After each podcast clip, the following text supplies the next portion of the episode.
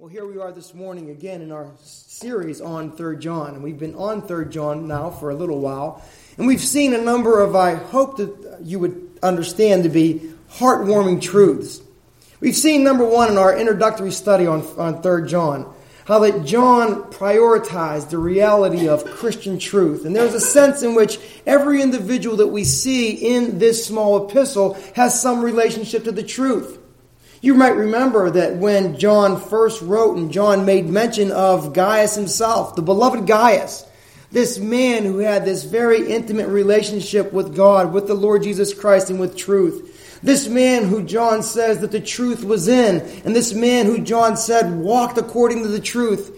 And you remember one of the things that we picked up on last week was essentially this. This idea of truth ingrained in the soul and truth expressed in the life is really one of the hallmarks of what we described last week as soul prosperity. You remember what we said about soul prosperity. That soul prosperity is that state or condition of the soul wherein the individual right, rightly related to God the Father, reconciled by the work of Jesus Christ, having and knowing the work of the Spirit within them. That's the prospering of the soul. And we saw that it is a blessed experience that each and every one of us can enter into, that state of soul prosperity. But we also saw a number of other things. Again, the relationship that Gaius had to the truth, very significant, very much a pattern for each and every one of us. But we also saw that there were individuals in this epistle of 3rd John who were propagating the truth.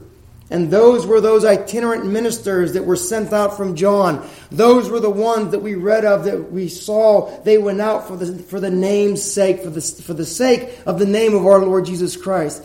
This great kind of guiding principle, everything being done for the sake of the name. We tried to emphasize to some degree the reality of the reverence of that expression, the sake of the name. We tried to express something of the reality of the preciousness of that expression, the sake of the name. And what is the name of Jesus Christ to you here this morning? The name of Jesus Christ is that sweetest name, is it not? And so, again, this relationship of these individuals to the truth. Gaius was supporting the truth. These itinerant preachers were propagating the truth. But sadly, we had to remark that this is not all that we saw we saw a third individual, and he is the individual we'll be considering this morning, and that was the individual Diotrephes. And what we said about Diotrephes, just by way of introduction, was that Diotrephes was the man who hindered the truth. He hindered the truth. And we used that word purposely because one of the things that we saw that we were really not able to say about Diotrephes was the fact that Diotrephes was not so much an antagonist toward the truth, he was not so much hostile to the truth as much as he was a hindrance to the truth. And there was in the life of this man, Diotrephes, something that we will take a look at today. We'll get into more detail about Diotrephes' sin. But the last individual that we saw, and we'll consider him ne- next week, was that man Demetrius. And what a wonderful man Demetrius uh, was or is.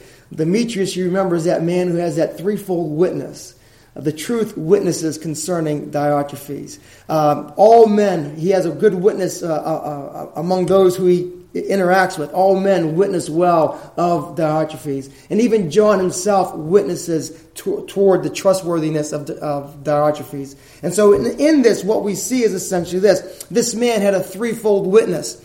Very encouraging thing to think that you and I can have that same type of threefold witness as well that the truth can speak well of us. What, what would that look like? To where our lives, in one sense, are an open epistle, and when that and when this epistle is compared with this epistle, we see there is a correspondence there. And that's something that we are seeing by way of what the pattern of truth is. It was true that way for Gaius, it was true that way for Demetrius. Sadly, it was not true of this man, Diotrephes. And so Diotrephes is the man that we're going to have to take a look at here this morning. And what I hope to do when we take a look at Diotrephes here this morning is to do basically two things. I want you to, I want to see from uh, verses 9 and 10 uh, the following things by way of how John interacts with Diotrephes. Number one, John is going to give us an account of Diotrephes. And in the account of Diotrephes, what we're going to see is a number of predominant sins that mark this man Diotrephes. He has one core sin, we might say, and from that core sin, a number of other sins flow out. But we're going to take a look at that. And the second thing we're going to see by way of how John interacts with Diotrephes is he not only gives an account of Diotrephes, he also will take action toward Diotrephes, and we'll consider that as well. And so each of these things uh, we've been looking at. And so what I want you to be aware of first and foremost is this concerning this man Diotrephes. And again, let's just take a look at verses 9 and 10. I wrote unto the church, but Diotrephes, who loveth to have the preeminence among them, receiveth us not. Wherefore, when I come, I will remember his deeds which he doeth, prating against us with malicious words, and not content therewith, neither doth he himself receive the brethren, and forbiddeth them that would, and casteth them out of the church. Where here we have, again, this man, Diotrephes. And what I want you to see about him is the following.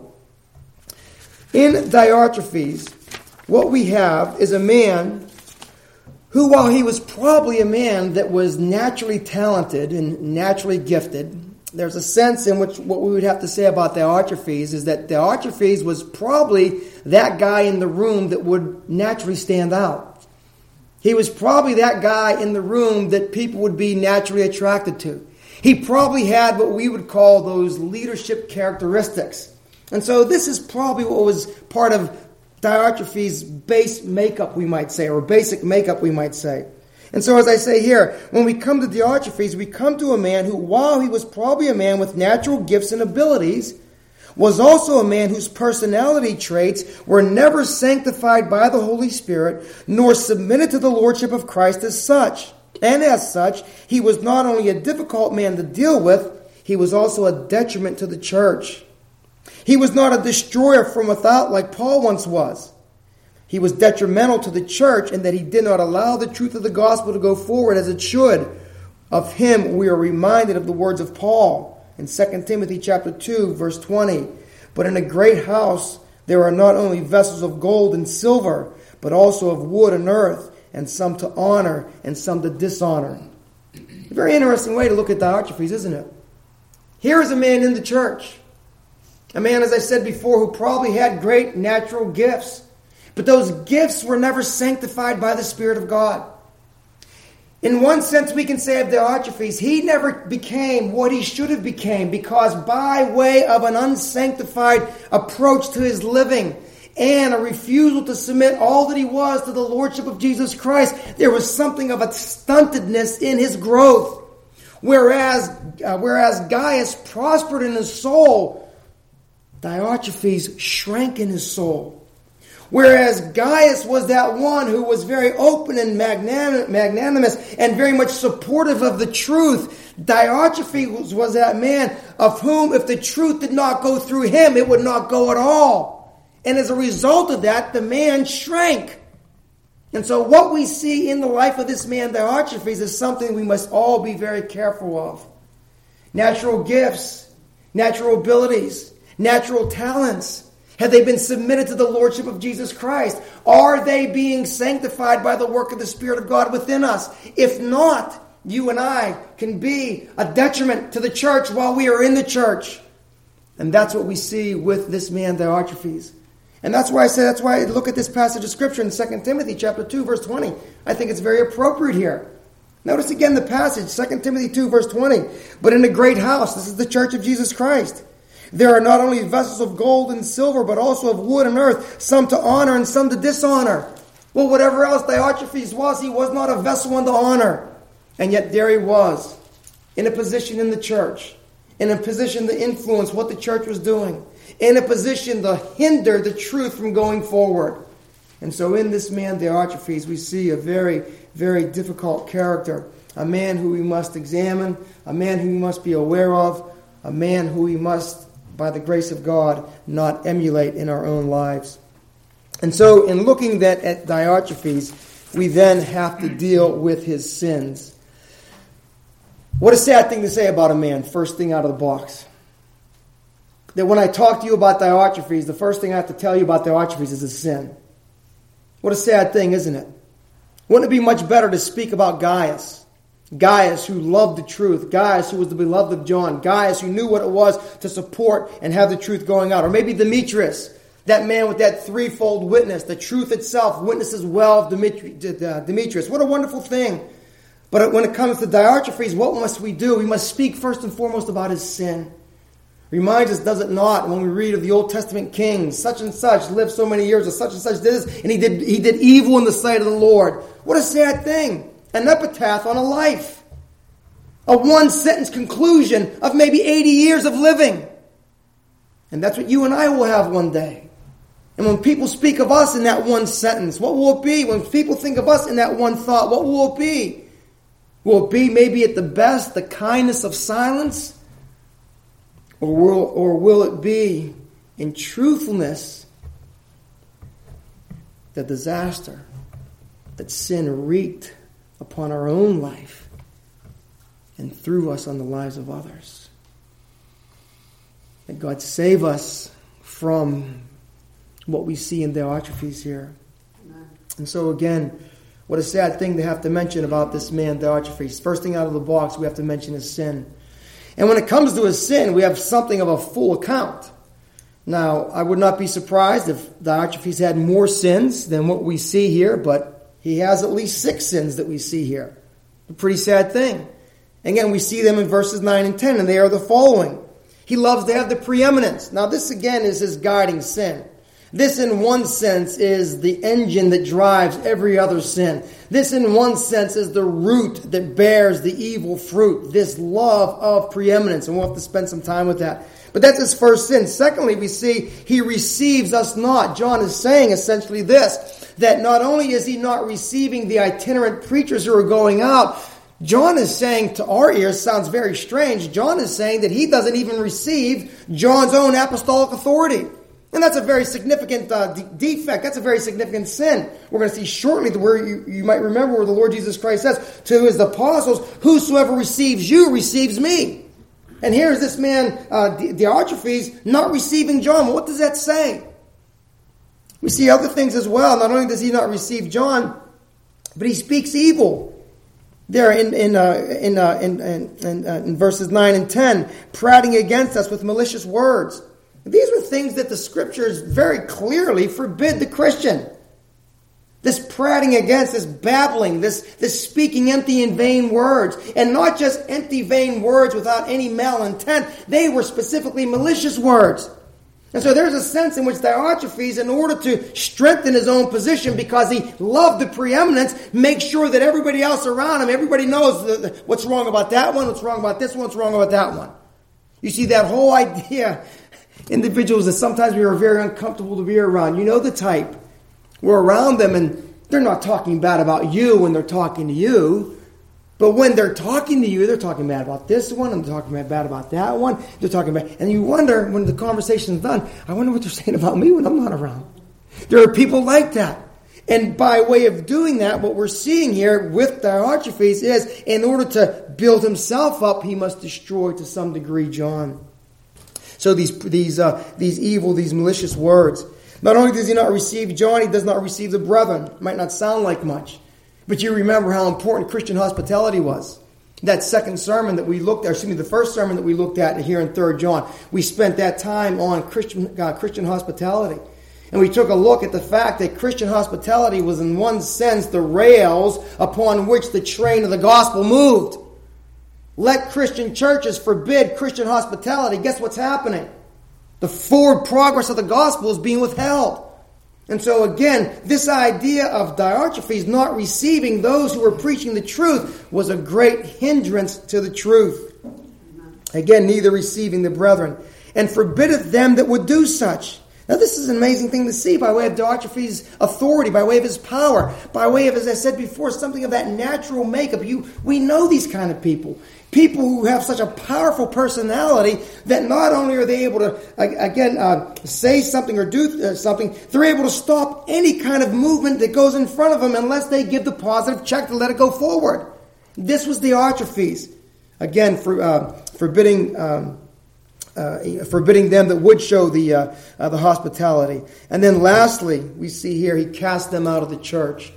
Very interesting thing here. This little word to cast out of the church is used in John chapter 9. You might remember when the, when the man that was born blind, that great, that great confession that he gives concerning Jesus Christ uh, to the religious leaders. And as they are interrogating him, and he says very manfully and very faithfully, Look, I don't know what you think of him. He has to be a prophet from God because I was once blind and now I see. And they get offended. What are you going to preach to us? And what do they do? They cast him out. Literally, they cast him out of the synagogue. And so again, the Diotrephes has this very much of a domineering uh, kind of attitude, a domineering personality. He is really, as I said before, he is really hindering the forward progress of the gospel. Now, at one point, it would be very easy here to, to really uh, go in a direction that paints Diotrephes in even a worse picture than what we've already seen. But what's interesting is that when we look at the epistle of 3rd John and when we compare it with 1st and 2nd John, what we do not see John doing at this point is that John is not bringing to task Diotrephes for any kind of a doctrinal error or deviation. And you remember in 1 John and in 2 John as well how important doctrinal fidelity is. When you look at First John, one of the things that you see is this idea that, that the, the, the, the, the, the, uh, the proof of, of Christian experience has doctrinal elements to it as well as ethical or moral elements to it. And what we see John doing in First John over and over again is stating the reality concerning the person of Christ, the reality of his incarnation, the reality of the fact that he truly manifested himself in the flesh, warning in Second John, uh, in Second John, if any man comes and brings not this doctrine, doctrine, do not let him into your house, neither bid him Godspeed. We don't see that about Diotrephes. And it is kind of an interesting thing to consider. And so what Diotrephes seems to be is a man whose sins were not so much doctrinal errors, but we're going to see that they were they were serious sins. But they weren't so much doctrinal errors as they were personal character flaws but not just character flaws. They were sins. And there's a sense in which we have to say that about ourselves.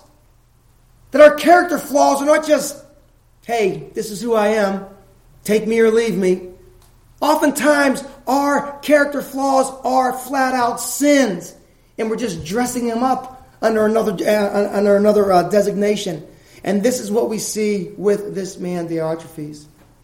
And so, again, his sins sixfold. But what's interesting is that when we look at his sins in general, what we see is that we can classify his sins into three broad categories. Three very helpful categories, three very often used categories. Diotrephes' sins are sins of word, excuse me, our sins of thought, our sins of word, and our sins of deed. Now you know these categories.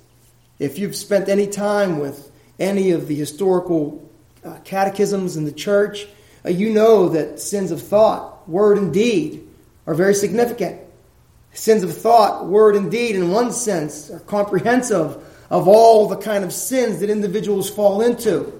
And what we see here is by way of thought.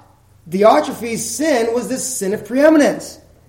He was that man who loved to have the first place. He was that man who always had to have the final word. He was that man whose stamp of approval had to be on all things. He was that man who, in his love of preeminence, so focused on self, lost sight of the preeminence of Jesus Christ. And there's where the great sin is. In our opening scripture readings, we read those classic passages of scripture concerning Christology. Colossians chapter 1, Philippians chapter 2. Let this mind be in you, which is in Christ Jesus, who, though being in the form of God, thought not rather to be equal with God, but humbled himself. Again, Colossians chapter 1, 18, that in all things he should have the preeminence. And when we become so self focused and so self orientated, when that gift of God given self preservation becomes twisted into self seeking and self centeredness, at the end of the day, we may even lose sight of the preeminence of Jesus Christ. How does this man become a leader in the church? How does this man become so influential in the church? How does this man have so much impact? You see how careful we ought to be, and we'll get back to that whole thing here shortly. But his first sin, as I said, was a sin of thought. It was a sin of preeminence. His second was a sin of, of word. Again, this prating, this, this babbling, this, this, this speaking out against John and not just speaking empty words, but actually speaking malicious words. You know, I was I was thinking as putting this all together, You remember from the Old Testament, uh, Nabal, when David sends his men to, to ask if uh, Nabal would, would give some of the uh, produce of his field to, to David's uh, men. Nabal says, well, Who's David, basically? You know, you got all these guys running around uh, trying to do this and that. Why, why should I? Why, why, should I accept? Uh, why should I accept David? That's the same thing on the part of Diotrephes. Who's John? Why should I accept the ministers he sends out? You know, you know how old John is now? And, and we should still go on with what he's saying. You see this kind of attitude that can kind of come out. And so, and so Diotrephes' sins, as I said before, sins of thought. This was the mother's sin, we might say, giving birth to sins of words, and then primarily sins of deeds. You see, this was a guy who couldn't help himself. Everything, as I said before, had to pass his check, and therefore, not only would he not receive any that were coming from John, he wouldn't receive John himself either. He was a hindrance to the going forth of the gospel. And so, again, this man was a true detriment to the church. And these sins are serious. These are not insignificant sins. To not receive John, as I said before, is a direct violation in one sense of what our Lord Jesus Christ said. In Matthew chapter 10, verses 40 and 41, He that receives you receives me. He that receives me receives him that sent me. He that receives a prophet in the name of a prophet, there's those itinerant preachers. He that receives a prophet in the name of a prophet shall receive a prophet's reward. He that receives a righteous man in the name of a righteous man shall receive a righteous man's reward. You see, the very attitude that Diotrephes takes towards John and towards these itinerant ministers were going directly counter to the teaching of the Lord Jesus Christ. How does this man become a leader in the church? And this is not all that we see concerning this. If you take a look at the fact his, his not receiving uh, John or the itinerant uh, ministers, go just take your Bible, go back a couple pages, and just listen to these passages of Scripture from First John, and notice how contrary, or excuse me, notice how they expose the sin of Diotrephes. Again, Diotrephes and everything that we know about him already. Listen to First John chapter 1, verses 3 through 7. That which we have seen and heard, we declare unto you, we declare unto you, that you may have fellowship with us. Now, what was John? Well, what was Diotrephes breaking down? No fellowship with these itinerant preachers. Shut them down. Don't let them in. Uh, we, that you may have fellowship with us. And truly, our fellowship was with the Father and with His Son, Jesus Christ. And these things we write unto you that your joy may be full. This is the message which ye have heard of Him and declare unto you that God is light, and in Him is no darkness at all. If we say we have fellowship with him and walk in darkness, we lie and do not the truth. But if we walk in the light, as he is in the light, we have fellowship one with another, and the blood of Jesus Christ, his son, cleanses us from all sin. Was Diotrephes walking in the light when he shut down the open door toward those itinerant ministers? He was not. Other passages of scripture as well. Look at 1 John chapter 2, verse 9. 1 John chapter 2, verse 9. He that saith he is in the light and hateth his, hateth his brother is in darkness even till now. Was Diotrephes showing love to those Christian itinerant ministers? Was he not showing rather characteristics of, of hatred, and particularly the way John sees the, the strong contrast between right and wrong, between that which ought to be done and that which is not done? Diotrephes is coming up short at every turn. We see other passages as well. 1 John chapter 3, verses 7 through 11. Little children, let no man deceive you. He that doeth righteousness. Again, this idea of doing righteousness. Notice what, um, notice what, uh, what uh, John says in, in, in third in, in three John uh, verse ten. Wherefore, when I come, I will remember his deeds which he doeth. You see, this is all now not just no longer sins of an of attitude; it's sins of action. And what do we see here? Little children, let no man deceive you. He that doeth righteous is righteous, even as he, as he, as he is righteous. He that committeth sin is of the devil, for the de- devil sinneth from the beginning. For this purpose was the Son of Man manifested, he might destroy the works of the devil. And again, we can, we can go on. Look at verse 11. Look at verses 10 and 11, I'm sorry. 1 John 3. In this the children of God are manifest, and the children of the devil. Whosoever doeth not righteousness is not of God, neither he that loveth not his brother. And this is the message that ye have heard from the beginning that we should love one another. Was Diotrephes exercising love? He was not. We can go on and on. 1 John chapter 4, verses 6 through 8, verse 11, verse 20, verse 21, all expose Diotrephes and the seriousness of his sin when he did not receive either John or the itinerant ministers. But not only do we see this sin of not receiving, We also see the sin of speaking against or speaking evil of John. And again, this is a serious sin as well. Just three passages of scripture very quickly. Ephesians 4:31 Let all bitterness, wrath and anger and clamor and evil speaking be put away from you with all malice. Malice and evil speaking, the very thing that Diotrephes was doing against John. James chapter 4 Speak evil not one of another, brethren. 1 Peter chapter 2 verse 1 Wherefore laying aside all malice and guile and hypocrisies and envies and all evil speakings Malice, evil speaking is the very thing, again, that Diotrephes was guilty of. And so Diotrephes is guilty of serious sins, and I am not in any way lessening the seriousness of his sin when I'm saying that whatever his sins were, they were not these, if I can put it this way, these first line doctrinal sins, where in First John, John is saying, if somebody doesn't bring this doctrine, he's Antichrist. If somebody brings this doctrine and it's not the doctrine of Jehovah, don't let him into your house. But these sins, while they are not that, they are very serious sins, and they are sins in the church. And so, again, we have to be, again, pay attention there. And this brings us to that preeminent sin.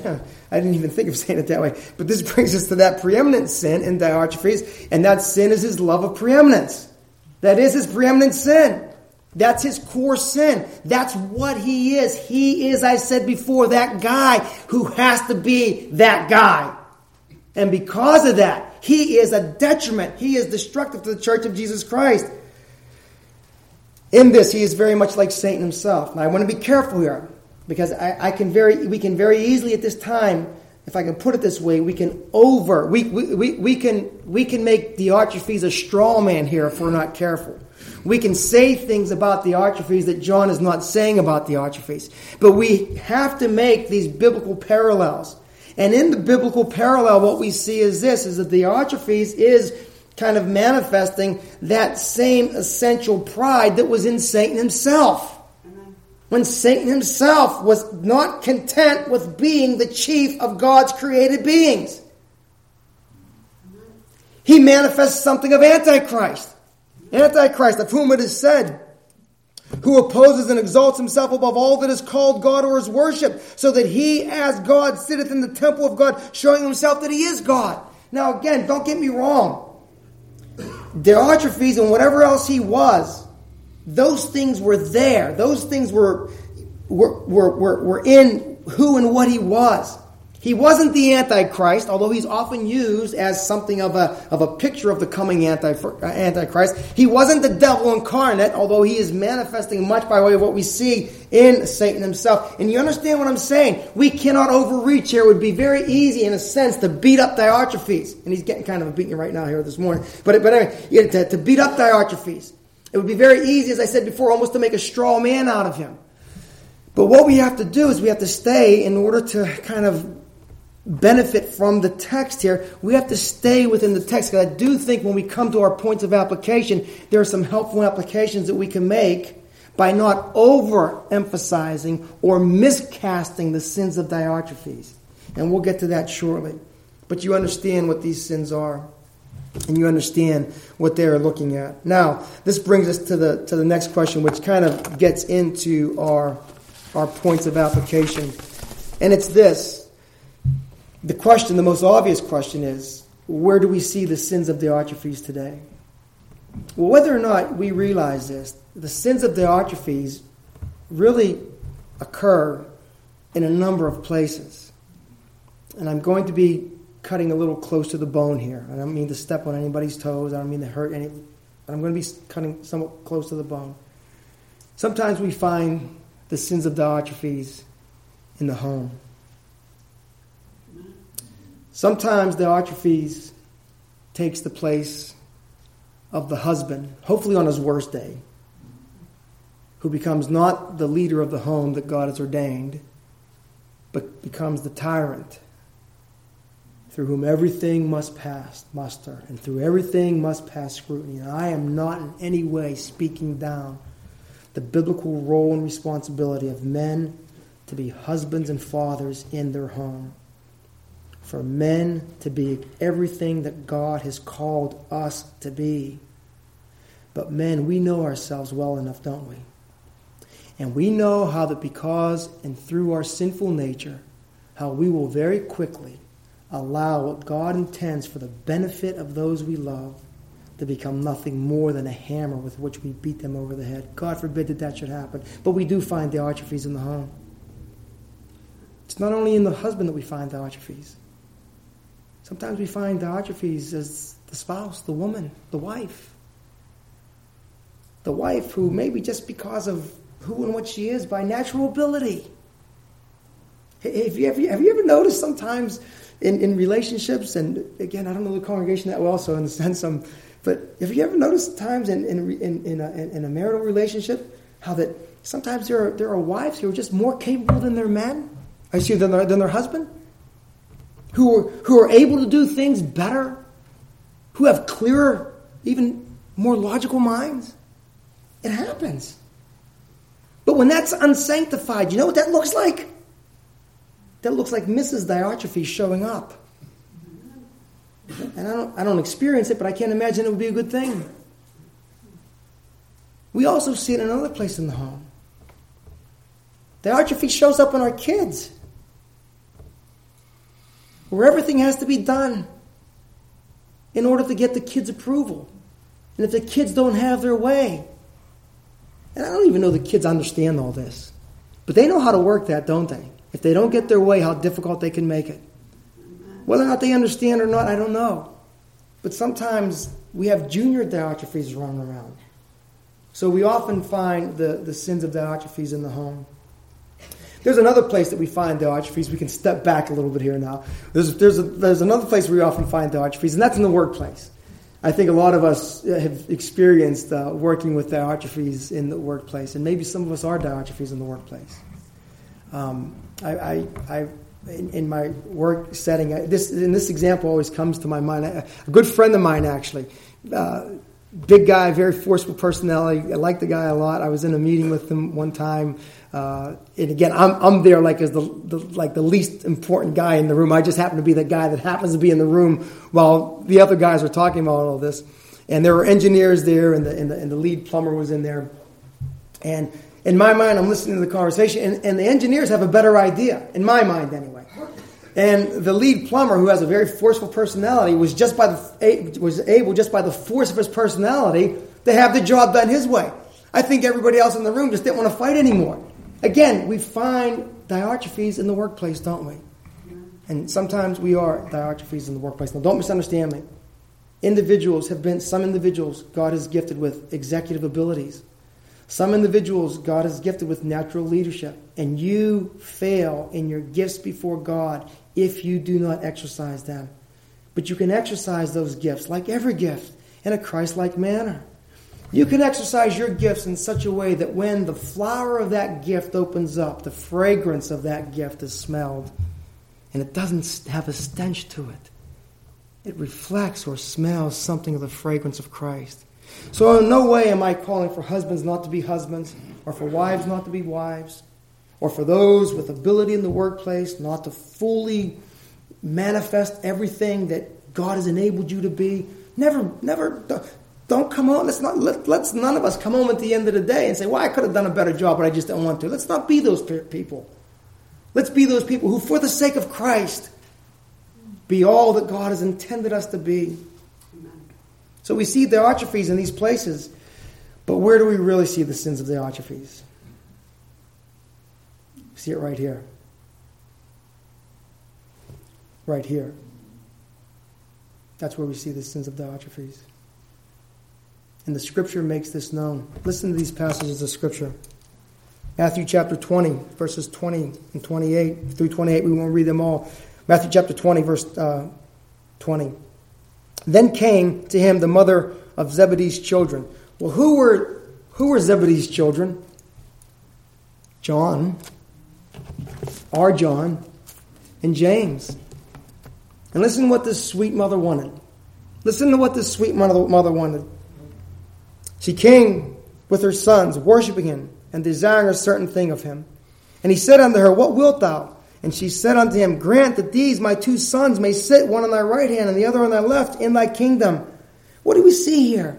We see this desire in the field of, I'll use the generic term religion, this desire within the field of religion to dominate, to have preeminence, to come into the first place. And isn't it amazing what our Lord says in response to her? He goes on to say this Whosoever will be great among you, let him be your minister. Whosoever will be chief among you, let him be your servant. Even as. You see, even as. And what did Diotrephes lose sight of? He, because he was seeking his own preeminence, lost sight of the preeminence of Jesus Christ.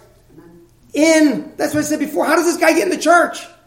How does he end up in leadership in the church? But he does. And not only did he, but he, they do today and how careful the Church of Jesus Christ must be in this regard. That Diotrephes doesn't come knocking at the door, that Diotrephes isn't already in the door. Matthew chapter 23, verses 4 and 8. Speaking of the religious leaders of his day, they bind heavy burdens and grievous to be borne and lay on them men's shoulders, but they themselves will not move with one, fin- uh, with one of their fingers, but, all that, that, but that all their works may be seen of men. They love the uppermost rooms in the feast, chief seats in the synagogue. Again, this, there's this idea where the, the, all the accoutrements, if I'm saying that correctly, all the trappings of, of religious prestige, uh, uh, all, all kind of conferring on an individual. And people seek these things out. Another passage of scripture, Luke chapter 22. And there was also a strife among them. Among who? Among the, among the disciples, among the apostles. Which of them should be accounted the greatest? You talk about a head scratching moment. What's going on here? But you see, if we are so bewildered at their blockheadedness, we're not understanding our own nature or sin. Because if these men said that, if those men who were better than any of us men said that, there was also a strife among them, which should be accounted the greatest. And he said unto them, The kings of the Gentiles exercise lordship over them and they that exercise authority over them are called, are called benefactors. But it shall not be so among you. But he that is greatest among you, let him be as the younger. He that is chief is he that doth serve. For whether is greater, he that sitteth at meat or he that serveth, is not he that sitteth, sitteth at meat. And this is, the, this is the key passage. But I am among you. I am among you, Jesus says, as one that serves. How does a Diotrephes ever end up in the church?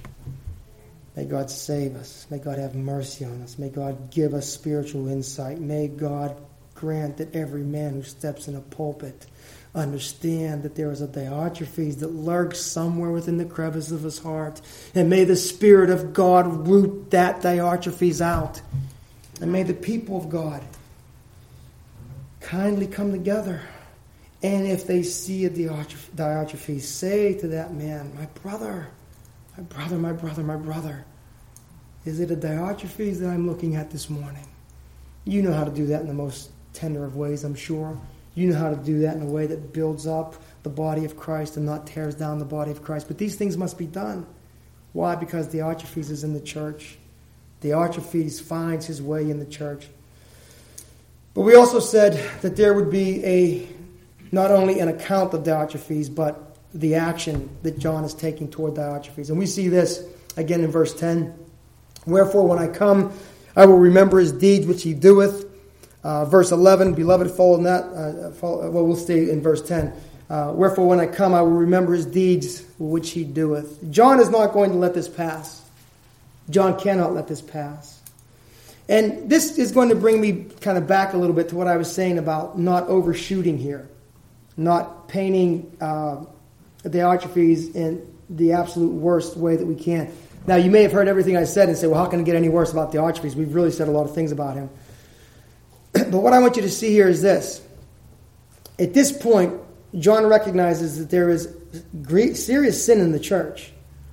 But at this point, John has not taken the formal steps of excommunicating Diotrephes. That's significant. Because it, what it reminds us of is this well, sin is sin, and sometimes our quote unquote mere character flaws are oftentimes sins that have to be dealt with. Not every sin that manifests itself in the church is a sin worthy of excommunication. You understand? Diotrephes can still be dealt with. Now, the guy right now is a disaster.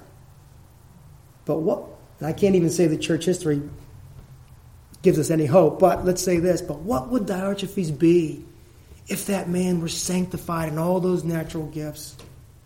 What would Diotrephes be if all that he had by way of personality, magnetism, and power, and all those things, what if those things were submitted to the preeminence of Jesus Christ? Oh, what a gift Diotrephes would be. And so when we see sins in others, again, we can say, look, if these things would be sanctified, what a gift this person would be to the church of Jesus Christ. And so every time that we see sin in the church, we don't have to run people out. Every time we see sin in the church, we don't have to, again, take hard and fast, uh, uh, uh, you know, the, the, the, bring the, the, the full effect of church discipline. Church discipline, yes. And you know the purpose of church discipline. It's not only to guard the sanctity of the church, it's to see the restoration of the individual sinner. And that sinner restored, oh, what a blessing that one will be to the church. So isn't it interesting that all these things we see about Diotrephes, John doesn't say, get that guy out of the church. He says, When I come, I'll deal with him. I'll remember his words. And again, there's something here where our translations are probably not as forceful as John is, be, as, as John is being right here. But again, as I said before, he's not saying about Diotrephes what he says about, the, about those who are Antichrist in 1 John, or about the, what he says about those in 2 John. So it's an interesting thing to see. Again, by way of application, it kind of helps us to understand how we deal with sin when we find it in the church. Another application that I would set before you is this, and we've already touched on this, but is there are, are there is there a Diotrephes in us? Maybe not a full blown Diotrephes, but are there elements of Diotrephes in us? Again, those categories of sin, a thought, word, and deed. You know, am I so uh, concerned about uh, my uh, prestige or my uh, or my uh, my image in you know in, in the world or among my circle of friends that that you know everybody has to think that I have the best insight into it. You know, brother so and so is pretty good, but you know, if you really want the insight, am I that kind of a guy? God save us from that. Are you that kind of a person? So again, we have to be aware of these elements of Diotrephes. This this this this this malicious speech. Have to be aware of that. But the greatest point of application is this: not is there are some sins of Diotrephes in us. The greatest point of application by way of a question is this Does Christ have the preeminence in our life? Because that was the core sin. If in Diotrephes' life Christ had the preeminence, we would not see this. If in Diotrephes' life Christ was Lord over all in every area of who he was, we would not see this. And so when it comes to this idea of Christ preeminent in the life, what does it look like? Well, it looks first and foremost like you or me coming to that place of repentance before God for our sin and crying out to Jesus Christ to save me from my sin. To, in the words of Romans chapter 10, call upon the name of the Lord and you will be saved. Christ will never have preeminence in your life if you have not first and foremost come to Him as Savior and Lord. Do you know what it is to have Christ preeminent in that way? Do you know what it is to have Christ as Lord and Savior? Do you know what it is to understand that your soul has been brought to the foot of the cross? And you remember that old hymn, that gospel hymn, there's room at the cross for you. Oh, though millions have come, there's still room for one. You remember the old song? Mm-hmm. Have you been there? You see, Christ can never be preeminent if you have not first and foremost come to Him as Savior and Lord. But what about the preeminence of Christ in our daily walk? This moves us into the area of sanctification. You display the preeminence of Christ when you, as a child of God, live a life that God has called you to by way of sanctification of life. And I think one of the ways in which we really see sanctification in the underneath the umbrella of the preeminence of Christ is particularly in that area of Christian sanctification that is known as the Christian's mortification of sin. You know that task that you take up to be killing the sin that's in you? You know that task that every time you try to do it seems to get harder and harder, and that's why we have to do it by the Spirit of God? But again, Christ being preeminent means that you and I will not only come to Christ as Savior, that you and I will come to Christ as the one who is sanctifying all of our lives. You see, because if we don't, the same stuff that Diotrephes was made up of, you and I are made up of that same stuff.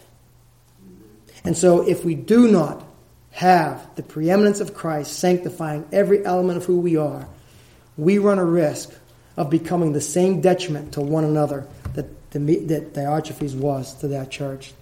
And may, by the grace of the Lord Jesus Christ, that never be said of us.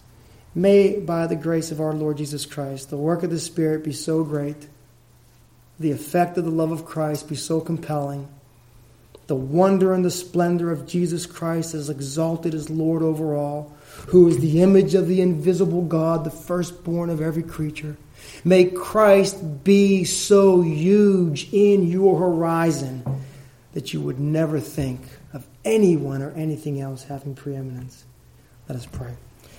Our Father, we thank you that from time to time in your word you make known to us these things, these characteristics, these sins. And Father, in our most honest moments, we see and understand that we are all prone to this in some way, shape, or form, some more than others, some more than others by way of natural makeup others more than others by way of life callings. So, Father, in the name of the Lord Jesus Christ, we do ask and pray that you would keep us from becoming Diotrephes within our workplaces, within our homes, and especially, Father, within the church of Jesus Christ. Grant, Father, to every church, but to this particular church, Father, such a vision of the preeminence of Christ that we as a people will rejoice and wonder and look at all at the wonderful, beautiful Savior that you have given to us. Grant this, we pray, Father, that we might worship and glorify you as you ought to be. In Jesus' name we pray. Amen.